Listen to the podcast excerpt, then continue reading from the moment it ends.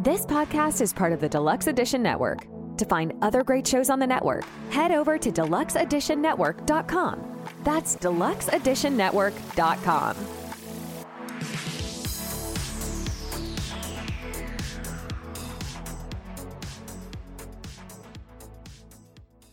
It was the summer of 1973. Sunshine-filled afternoons, the smell of fresh air in the Adirondack Mountains, ZZ Top, Steely Dan, Stevie Wonder, and Rolling Stones. Their new albums are playing on every single place that you can listen to music. The Knicks, they won the NBA title. Skylab, the first U.S. space station, launched.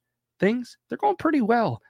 Well, until they weren't, and a manhunt broke out in the Adirondacks. Dun, dun, dun. There it is. I've been missing that in our episodes. The dun dun dun you heard is Meg, as always, and myself, me, Matt. Super excited for this one. The timing of it is a little bit what's the word I'm looking for? Unfortunate, potentially, because at the time of the recording, there is an Amber Alert in the state of New York, which is just a terrible, terrible, sad thing. So if anybody has any details on that, if you're in the state of New York, obviously you got the alert on your phone. They said that any of the tips will help. So if you think you've seen something, please reach out and shout out Deluxe Edition Network. We're on there. A couple of new podcasts of the month, The Graveyard Club and Terror Tuesday, which is pretty cool because it's October and Halloween, Meg. Mm-hmm. This one's interesting, and you haven't read anything yet. I have not. So I'm interested to see kind of how your reaction is blind. And there is one really, at least, hard name that I've been trying to figure out, and I just forgot about it. So we're gonna get through that. But either way, this is the Yore Town Podcast, and I feel like we should do the intro. What do you think? Let's do it. All right. Tell me when. 1, 2, 3, go. Well,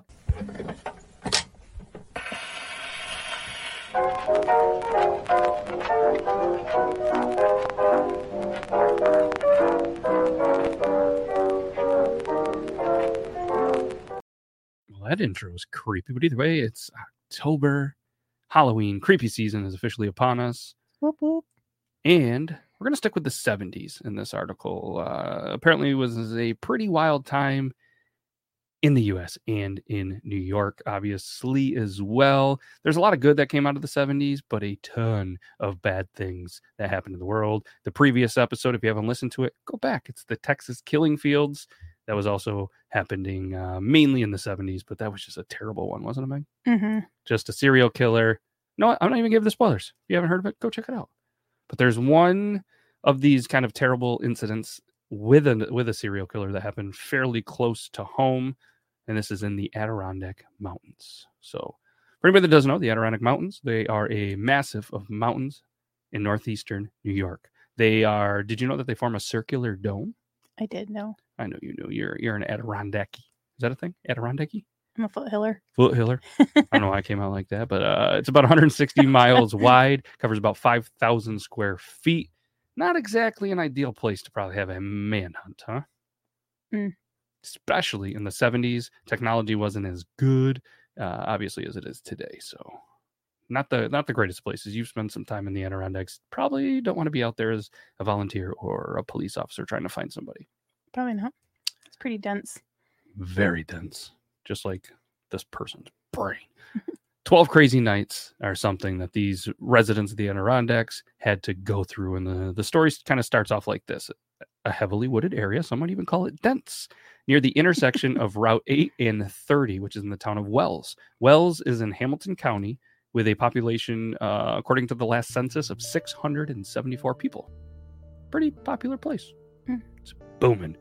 4 kids were camping when an unidentified man with a rifle tied them up and actually proceeded to stab an 18-year-old Philip Domblewski. I think I nailed it. That's how I would say it. I'm going to refer to Philip from now on, just to let everybody know. I'm not going through that. I'm stopping while I'm ahead. I'm not going to pronounce that name again. So state police and Hamilton County police were quickly able to name a suspect. You're probably thinking, how did they quickly come up with a name? A suspect? Meg's probably wondering that. Are you wondering that? I am wondering. Well, let's jump into this because the campers, actually, there was a couple of them that were able to escape after he murdered their friend Philip. And then, for whatever reason, the serial killer left their car at the site, then made one of the other campers drive him out of the area. So when the other campers were able to escape, they contacted police. The abandoned car revealed that it belonged to somebody by the name of Robert Garrow. a man with a very dark and violent criminal record. Some of this criminal record at the time is known, but there's other things that are very unknown when they pull up this man. So I feel like we give a little background, and I do have to warn everybody that it's pretty gross. This person is very, very, very disturbed. So some of these details, I did try to kind of clean them up a little bit, but there is some nasty stuff that's about to come up here. So Robert Garrow was born in 1936 in Dana Moore, but actually grew up in Mineville, New York, which is a town near Mariah and Lake Champlain, which is home of what, Meg? The Lake Monster. Champ. Yeah, which we also might have done an episode. Actually, we did do an episode if you want, so go check that out, Lake Champlain. And if you're into beard oils, we even did a beard oil from Copper John's Beard Company called Lake Champlain. Anyways, he was the son of two pretty poor farmers, and his sister actually would become the mother of another murderer, Susan Baso. Ever heard of her? No. It was a Texas serial killer, or a Texas killer, just a dark thing. We won't get into it too much, but yeah, ended up taking advantage of somebody, killing them, and all sorts of stuff. So you have this person who's a serial killer, and then his sister was the mom of a serial killer. Yeah, it just kind of shows up the upbringing they have, which we're going to get into right here. Garrow and his siblings, which obviously the sister, claimed that their parents were violent towards them, and they regularly physically abused them, and they would just kind of grab whatever they had near them, and the reports even said that they would pick up bricks and just throw and beat their children with bricks. Yikes. Yeah, double yikes. Police were called several times throughout the years. They would have to come over there and break up these violent fights between Garrow and his very, very severe alcoholic father. And then apparently there was one very brutal episode when Garrow was 15. And he was actually sent to a prison farm to work. He had a long, gruesome history as a youth. He was committing acts of bestiality with farm animals, and he was using the milk machines on himself for pleasure. So obviously heading down a very, very dark path, decided to join the Air Force, and then was court-martialed a year later for stealing money from superior officers, and spent 6 months in a military prison in Florida. Wild, right? Wow. Yeah, I told you it was pretty dark, and that's the clean version of what this guy had. So, I mean, terrible upbringing and just a dark, dark path. So he's in Florida. Then he decides, hey, I'm going to come back to New York, and I want to really improve my life. So in 1957, he then gets married, fathers a son, and his life didn't improve. Obviously, we're going to talk about it. So he was fired from several jobs, was involved in a very abusive relationship with a sadist man. Robert was then charged in 1961 with first-degree rape and was given 10 to 20 years in prison. He was then paroled in 1968, 7 years of a 10 to 20-year sentence. Gets out because he was released in Syracuse because they believed he was a model inmate and he was rehabilitated. Obviously not the case, but we do seem to kind of have a not a running theme, but there's been a lot of cases that these people back in the 60s, 70s, even later, that they were just like, you know what, I think they're good, we're gonna let them go. And they're not good. So hopefully things in the prison system have gotten better since then. So he gets out, and then he commits a series of rapes, and unfortunately many of the victims were children. He was arrested for the rape of two very young girls that he kidnapped from an ice cream stand in Syracuse. And on July 11th, the day before his scheduled court date, he rapes and murdered a 16-year-old, we're just going to say the first name, Alicia, in Syracuse, and then actually buried her body between his house and Syracuse University. At the time, though, authorities were unaware of this murder. However, Garrow ended up being spotted near Syracuse University and warned by his parole officer. Then when he failed to appear in court for the official charges against him, Onondaga County Judge Ormand N.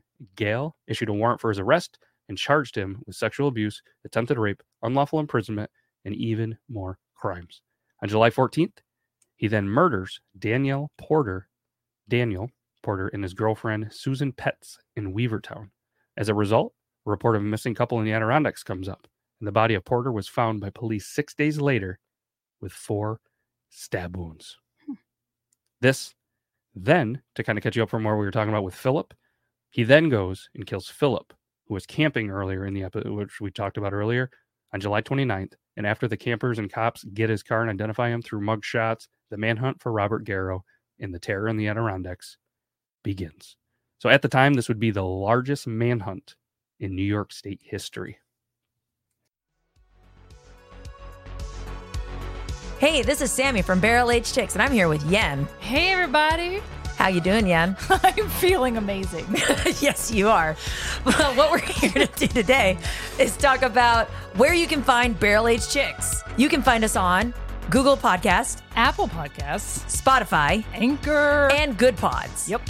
On the Barrel Aged Chicks, we have myself, Sammy, we have Yen, of course, and then we have Snow, Crystal, and Harley. Yep. We enjoy talking about everything from movies to being current moms to being just the ladies of the Barrel Aged Flicks boys and their shenanigans in general. Please join us without kids. Thank you. Yes, our podcast is explicit content, so it is definitely not for little ears, but come out, let your hair down to hear the chick side of things. Whoop, whoop. It's a shit show. Please join us. We need some mom time.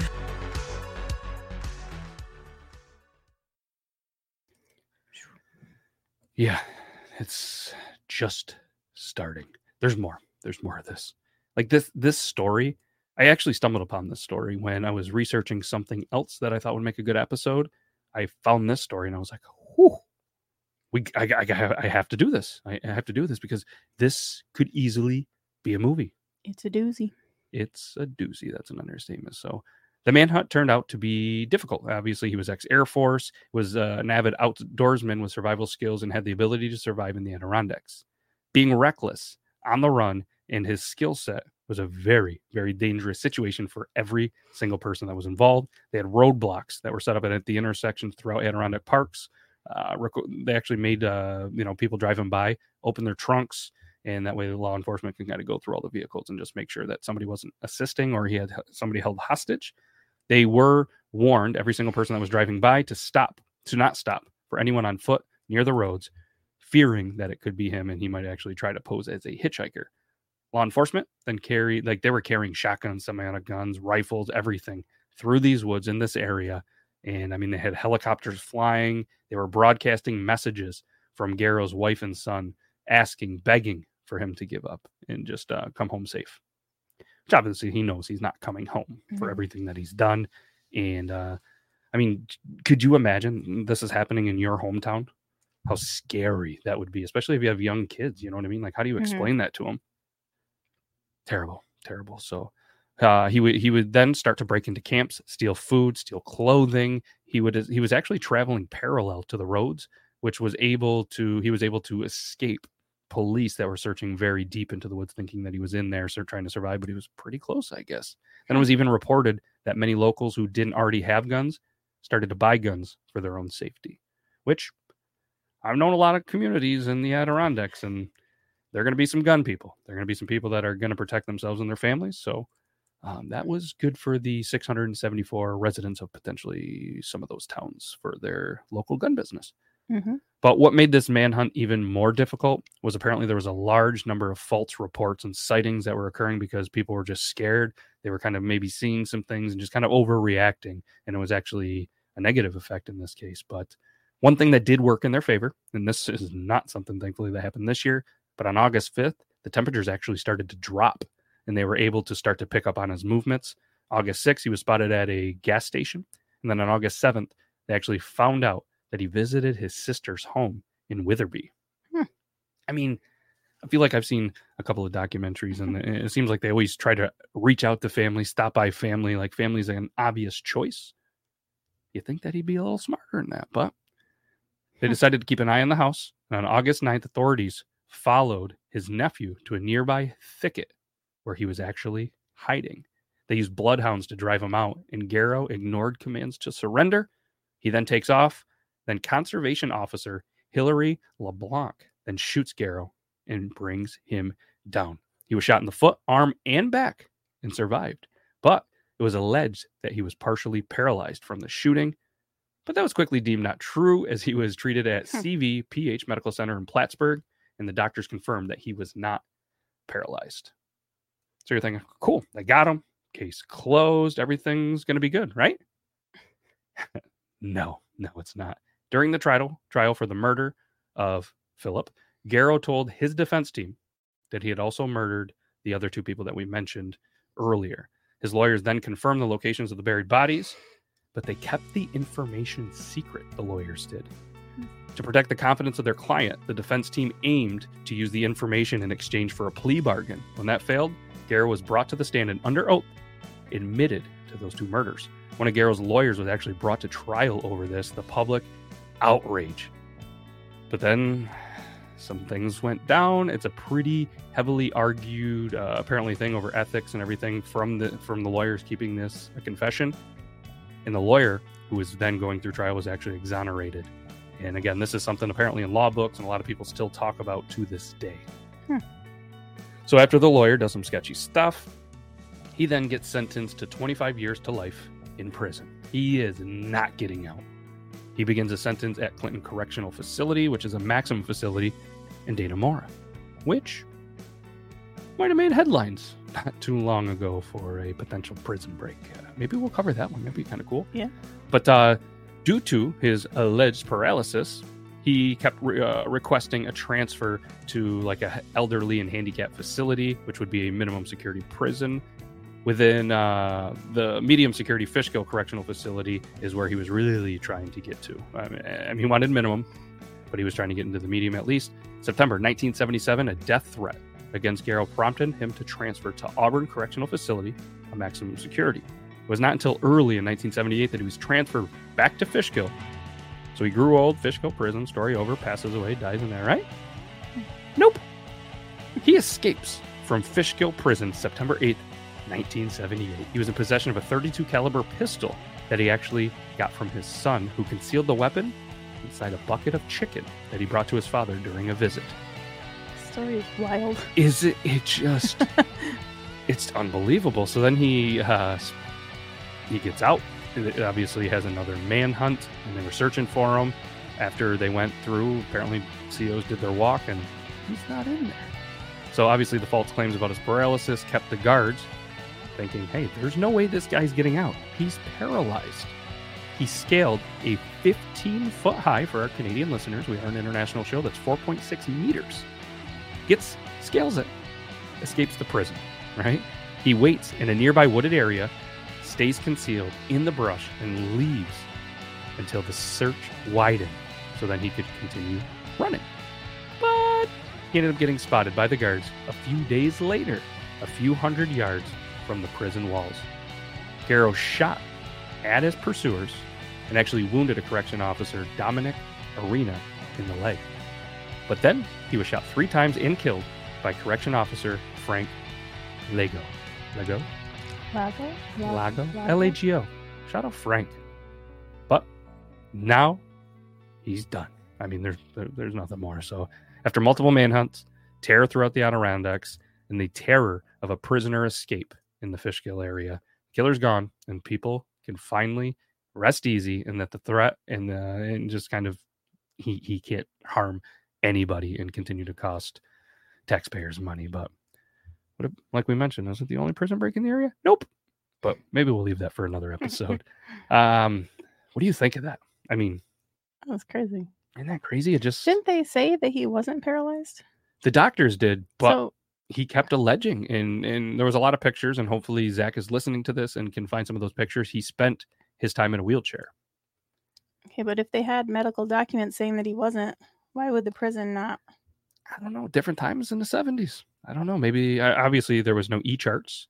It's all paper stuff. Maybe things get shuffled around. I don't know. I wasn't off appearance only. I mean, yeah. I mean, the guy's in a wheelchair. Thankfully, I think things have evolved in the prison system, the medical system, and everything since. But it just, yeah. Bucket of chicken. You know, he's sitting there. He's like 25 years to life. I have time to plan this perfectly. And it wasn't that long that he pulls a Lincoln Burroughs and he gets himself out of jail. It's unbelievable. Unbelievable. And it's one of those things where you see a very intelligent, dangerous mind just put to terrible use. Imagine like if this guy ended up being a doctor with his will and his crazy brain, maybe he solved some cool stuff, but instead he's gone. And all right.